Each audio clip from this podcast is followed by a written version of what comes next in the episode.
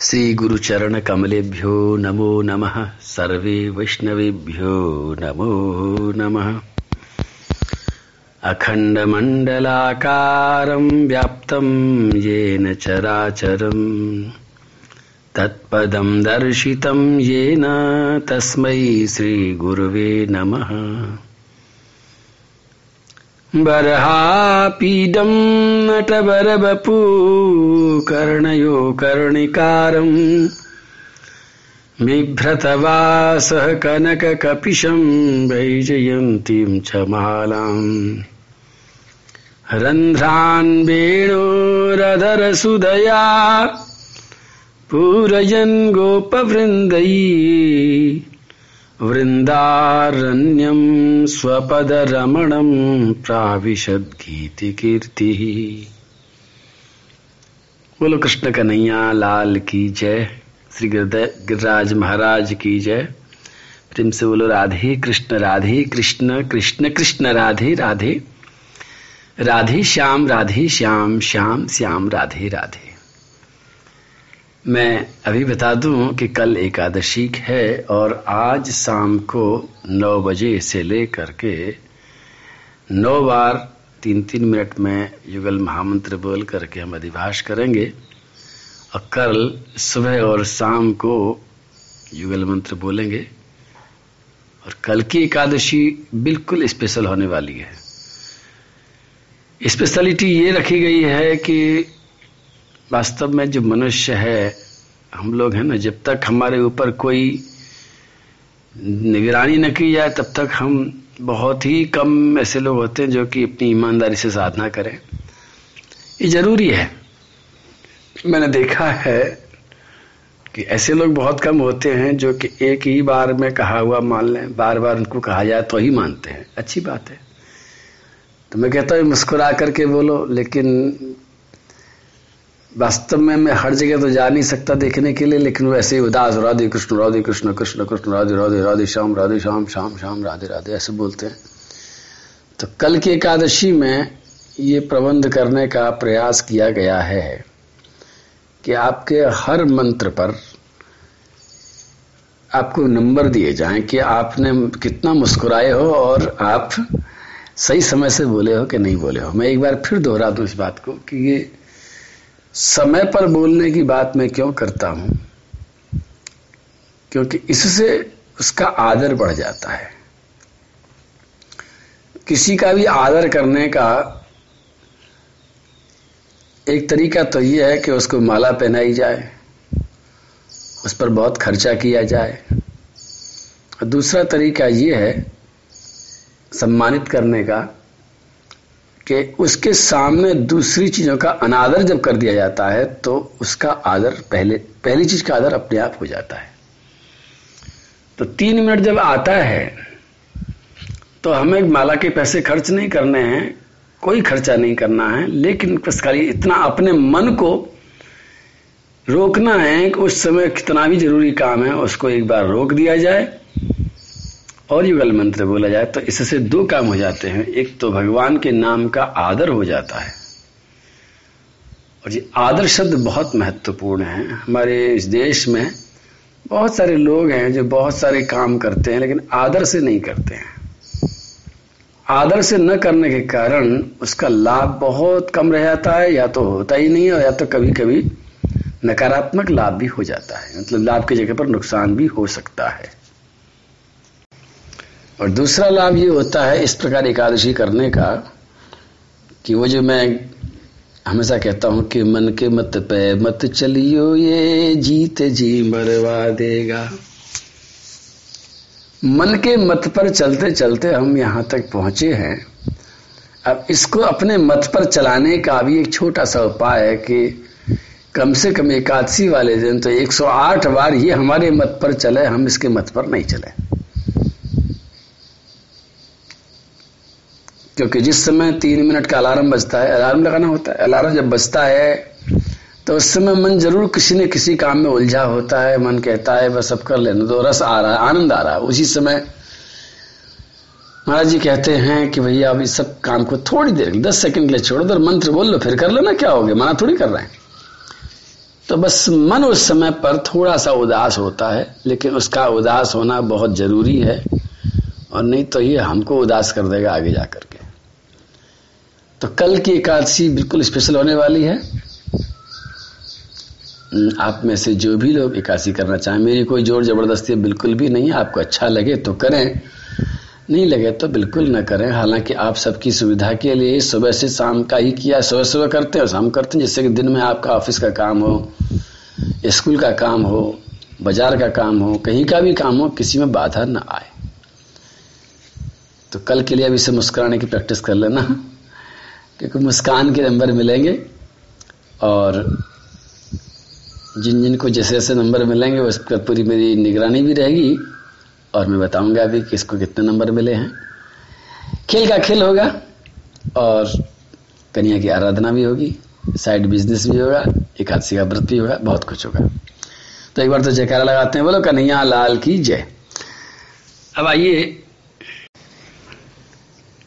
अब आइए प्रवेश करते हैं हम पृथ्वी जी महाराज के इस महान चरित्र पर। और प्रणाम करते हैं श्री पृथ्वी महारानी को, जो हम सबकी माँ है, जगत जननी है। और जिन्होंने भगवान के इस क्रोध को शांत करने के लिए फिर एक श्लोक बोला इत्थम पृथ्वीष्ठूय रुषा प्रस्फुरिताधरम। पुनराहाव निर्वीता संस्तभ्यात्मात्मना पृथ्वी घबराई हुई है पूरी तरह से, वो भी बहुत डर गई हैं, बहुत देर से वो अपने को बचाने के लिए प्रयास करती जा रही हैं और अंत में वो अपनी प्राणों की रक्षा करने के लिए तरह तरह के उपाय करती जा रही हैं, भगवान से प्रार्थना कर रही हैं, विनम्रता से कर रही हैं। अब एक बात और फिर कही, क्योंकि अभी भी भगवान का क्रोध तो शांत तो हो गया, लेकिन अभी भी होठ फड़क रहे हैं। आग जब तक पूरी ना बुझ जाए, तब तक ऐसा सोच करके कि अब ये बहुत कम रह गई है, हम चले जाएँ, हम शांति से बैठ जाएँ, ये बुद्धिमानी नहीं है। क्योंकि एक जरासी भी चिनगारी अगर रह गई है तो वो फिर से बड़ी आग बन सकती है। ठीक उसी तरह से किसी को क्रोध आया है। अब हंड्रेड परसेंट नहीं है, कम से कम आपने देखा कि भैया अब ये नब्बे परसेंट तो शांत हो गया, दस परसेंट रह गया है तो अब कोई चिंता वाली बात नहीं है। अब आप बताओ चिंता वाली बात है या नहीं है? दस परसेंट नहीं, दो परसेंट भी अगर क्रोध रह गया, एक परसेंट भी रह गया है और आपने अगर ढील छोड़ दी है, आपने अब तो कोई बात नहीं, जरा शांति से बैठ लेते हैं, वो दो परसेंट वाला तुरंत से बीस परसेंट हो जाएगा कहो तो दो सौ परसेंट हो जाएगा। उसको तो पूरा का पूरा ही शांत करना होगा, और शांत वो तब होगा जब उसमें प्रेम का अंकुर फूटेगा। क्रोध किसी के मन में आया है उसको अधूरा छोड़ करके, वो थक जाता है आदमी, बेचारा शांत करने वाला, कहता है, कहाँ तक शांत करूँ? ये क्या आफत आ गई? बेचारा बड़ा घबराता है। तो सोचता है कि इतना शांत हो गया भाग लो यहाँ से बच लो भैया, भागो मत। वो भागोगे ना तो ये फिर से और भड़क जाएगा। भागो मत, वहीं रहो। अपनी विनम्रता को मत छोड़ो। पृथ्वी महारानी ने फिर से एक ऐसी वाणी का फिर प्रयोग किया और पृथ्वी जी की पृथ्वी जी के सामने कह दिया कि, हे प्रभु संयच्छाभिमानो संयच्छा विभो मन्यम निबोध श्रावितम चमे सर्वतः सार मादत्ते यथा मधुकर बुध। ये अठारहवें अध्याय का दूसरा श्लोक मैंने बोला, चौथे स्कंद का। ये पृथ्वी जी ने फिर कहा है। और एक ऐसी बड़ी बात फिर से कही है और अपने आप को फिर छोटा बनाया है। और अलग शब्दों में कहा है कि एक जैसे भौरा होता है, भौरे की विशेषता होती है कि कितना ही बड़ा कीचड़ का तालाब हो, लेकिन वो कीचड़ में नहीं उलझता है, वो तो वहाँ खिले हुए कमल को पकड़ता है, कमल को देखता है, कमल को छूता है और कमल के अंदर से मकरंद को पीता है। पृथ्वी ने कहा कि आप तो भौरे की तरह प्रभु, और मैं कीचड़ के तालाब की तरह हूँ।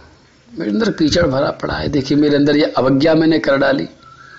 मैंने दीन दुखियों को कुछ न खिला करके एक पाप भी कर डाला। लेकिन आप तो भौरे की तरह हैं। आप मेरे कीचड़ पर मत जाइए। आप तो मेरे अंदर से जो भी थोड़ी बहुत अच्छाई उसे ग्रहण कर लीजिए।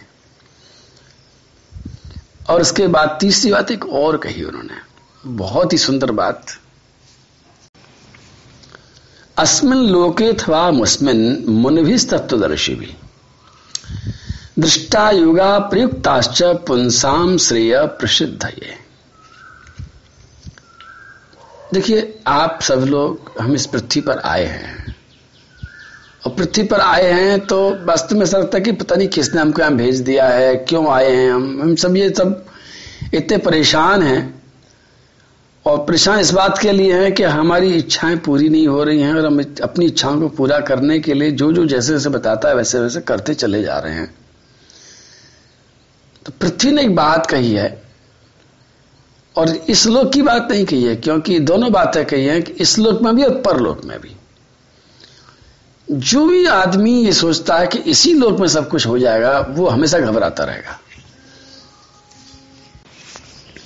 क्योंकि अपने समाज में रोज दिखाई पड़ता है।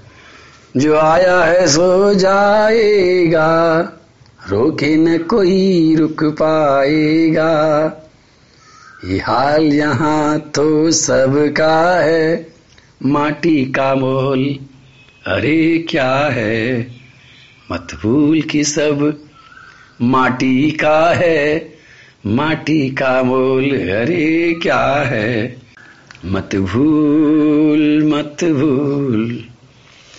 अगर आपने सोचा कि यही एक लोक है, इसके आगे बात कुछ भी नहीं है तो आपको एक भय सताएगा। और सच्चाई में आप वास्तव में समझ लें कि वास्तव में ये लोक ही नहीं, परलोक है। हमारे पूज्य लोग हैं, बुज़ुर्ग लोग हैं, वो जा कहाँ रहे हैं? खत्म नहीं होते हैं। और हमारे सामने जो भी, जिसको हम कहते हैं मौत हो गई है, ये मौत क्या है? मौत कुछ भी नहीं है। ये इस लोक से परलोक की यात्रा का एक स्टेशन आ गया है। भैया, जाने का टिकट कट गया है। आप चल दिए वहाँ से? तो ऐसा उपाय पृथ्वी बता रही हैं कि जो इस लोक में भी काम करता है, परलोक में भी काम करता है। और जब व्यक्ति परलोक को भूल जाता है तो पाप में प्रवृत्त हो जाता है। दूसरों को देखता है कि छुड़ा लो, अब जितना छुड़ा सको, जितना लूट सको, जितना झूठ बोल सको, जितना दूसरों को सता सको। लेकिन जब यात्रा बहुत लंबी नज़र आती है तो फिर आदमी संभल करके चलता है कि अगर इस लोक में मैंने ये ठग करके, झूठ बोल करके लूट पाट कर करा करके कुछ थोड़ा बहुत जुटा भी लिया तो फिर परलोक में जाने के बाद में क्या होगा? उसकी चिंता मुझे करनी है और समझदार लोग परलोक की चिंता भी करते हैं। इस लोक का जीवन हमारा बहुत छोटा है। सौ साल से ज़्यादा है ही नहीं है। ज़्यादा ज़ोर मारोगे, एक सौ दस साल जी लोगे। बीच में भी कई बार टिकट कट जाती है। पता नहीं कब टिकट कट जाए, कुछ पता नहीं है। सब भविष्यवाणियाँ धरी की धरी रह जाती हैं और कभी भी टिकट कट जाती है। लेकिन इसके बाद परलोक का जो जीवन है, वो इससे बहुत बड़ा है। उसके बाद में दोबारा फिर से इस लोक में आने के भी चांसेस बने रहते हैं। फिर इसके बाद परलोक में जाने के चांस बने रहते, जाना ही है परलोक में। तो अस्मिन लोके अथवा मुस्मिन मुनविस तत्वदर्शी भी। तो पृथ्वी महारानी ने कहा कि आप, प्रभु, आपको नया कुछ करने की ज़रूरत नहीं है। अब देखिए पृथ्वी जी महाराज को तो क्रोध आ गया उन दीन दुखियों को देख करके। दीन दुखियों को देखा कि भूखे मर रहे हैं। अभी पृथ्वी जी महाराज ने ना तो कोई वेद पढ़े हैं, न कहीं गुरुकुल में गए हैं। उन्होंने ऐसा कुछ भी नहीं किया है कि कुछ देखें भाले, क्या रहे क्या राज्य में बैठे बैठे और अचानक से घटना घट गट गई है। वो तो अभी तो पैदा ही हुए थे। तो पृथ्वी महारानी उनको एक बात कह रही है कि प्रभु, इस संसार में नया उपाय करने की कोई ज़रूरत नहीं है। तत्वदर्शी यानी तत्वज्ञानी मुनियों ने पहले से ही उपाय बता दिए हैं। और उन्होंने ऐसे साधन निकाल दिए हैं जो कि इस लोक में भी आपको लाभ देंगे और परलोक में भी देंगे। और क्या लाभ है? अविष्ट फल पालेंगे आप। और चौथे श्लोक में तानातिष्ठ यह सम्यक उपायान पूर्वदर्शितान। तानातिष्ठ सम्यक उपायान पूर्व दर्शन अवर श्रद्धयोपेत उपेयान बिंदतिंज ये अंजसा शब्द का अर्थ होता है बहुत सरलता से। और उपयान विंदते का अर्थ है कि अभीष्ट फल पा लेता है। जो तुम्हें चाहिए वो सब कुछ मिल जाएगा। तुम्हारे मन में जो भी कुछ आ रहा है जो तुम लेना चाहते हो, तुम भोजन लेना चाहते हो, पानी लेना चाहते हो अच्छा संगीत सुनना चाहते हो, परिवार को बड़ा करना चाहते हो, अपना सम्मान चाहते हो, प्रेम चाहते हो, सुंदरता चाहते हो, बोलो क्या चाहते हो। जो भी तुम चाहते हो, जो भी तुम्हारा अभिष्ट है, उसको बहुत सरलता से तुम प्राप्त कर सकते हो और इसके लिए नए उपाय करने की ज़रूरत नहीं है। नए उपाय में मत उलझ जाना। जो भी मुनियों ने, ऋषियों ने, और कैसे ऋषि मुनियों ने, मुनि ऋषि का मतलब कोई यूनिवर्सिटी से पास होकर के कोई ऋषि मुनि नहीं बनते हैं। तत्वदर्शी भी। जिन्होंने इस संसार के तत्व को जाना है। तत्व क्या है? तत्व तो परमात्मा है। जिन्होंने भगवान को जान लिया है, भगवान को देख लिया है और जिनके आगे कोई भ्रम नहीं रह गया, उन्होंने उपाय पहले से बता रखे हैं। और उन्हीं उपायों को लोग करते रहेंगे तो ठीक रहेगा। उनके अलावा अगर दूसरे तरह के उपाय कोई करेगा, उनका अनादर करके, जैसे साफ़ साफ़ लिखा है, पाँचवें श्लोक में फिर से पृथ्वी जी ने कहा, तानादृत यो विद्वान नारप्ता, तानादृत यो विद्वान अर्थानारवते स्वयं, तस्य व्यविचरंत्यर्था आरब्दाश पुनः पुनः। उन बताए हुए उपायों का अनादर करके जो नए नए उपाय करता है, उसके साधन बार बार करने पर भी सफल नहीं होते, निष्फल जाते हैं। ये जो मैंने अंतिम श्लोक बोला, पांचवा श्लोक था। और ये सारी सारी बातें, आगे क्या होगा वो तुम बाद में देखेंगे, लेकिन सबसे बड़ी बात तो ये है कि अब तक जो मन में आपकी संशय रहा हो कि अब क्या करें क्या करें क्या करें क्या होगा क्या होगा क्या होगा?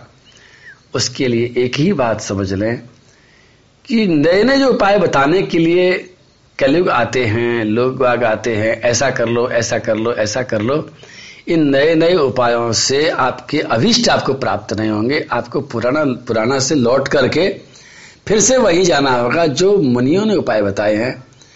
और मुनियों ने उपाय बताया है सबसे बड़ा कि यज्ञ दान तपस्या पावनानी मनीषणाम जो गीता जी में भगवान ने ज्ञान दिया है, वही ज्ञान ऋषि मुनियों ने भी पहले दिया है।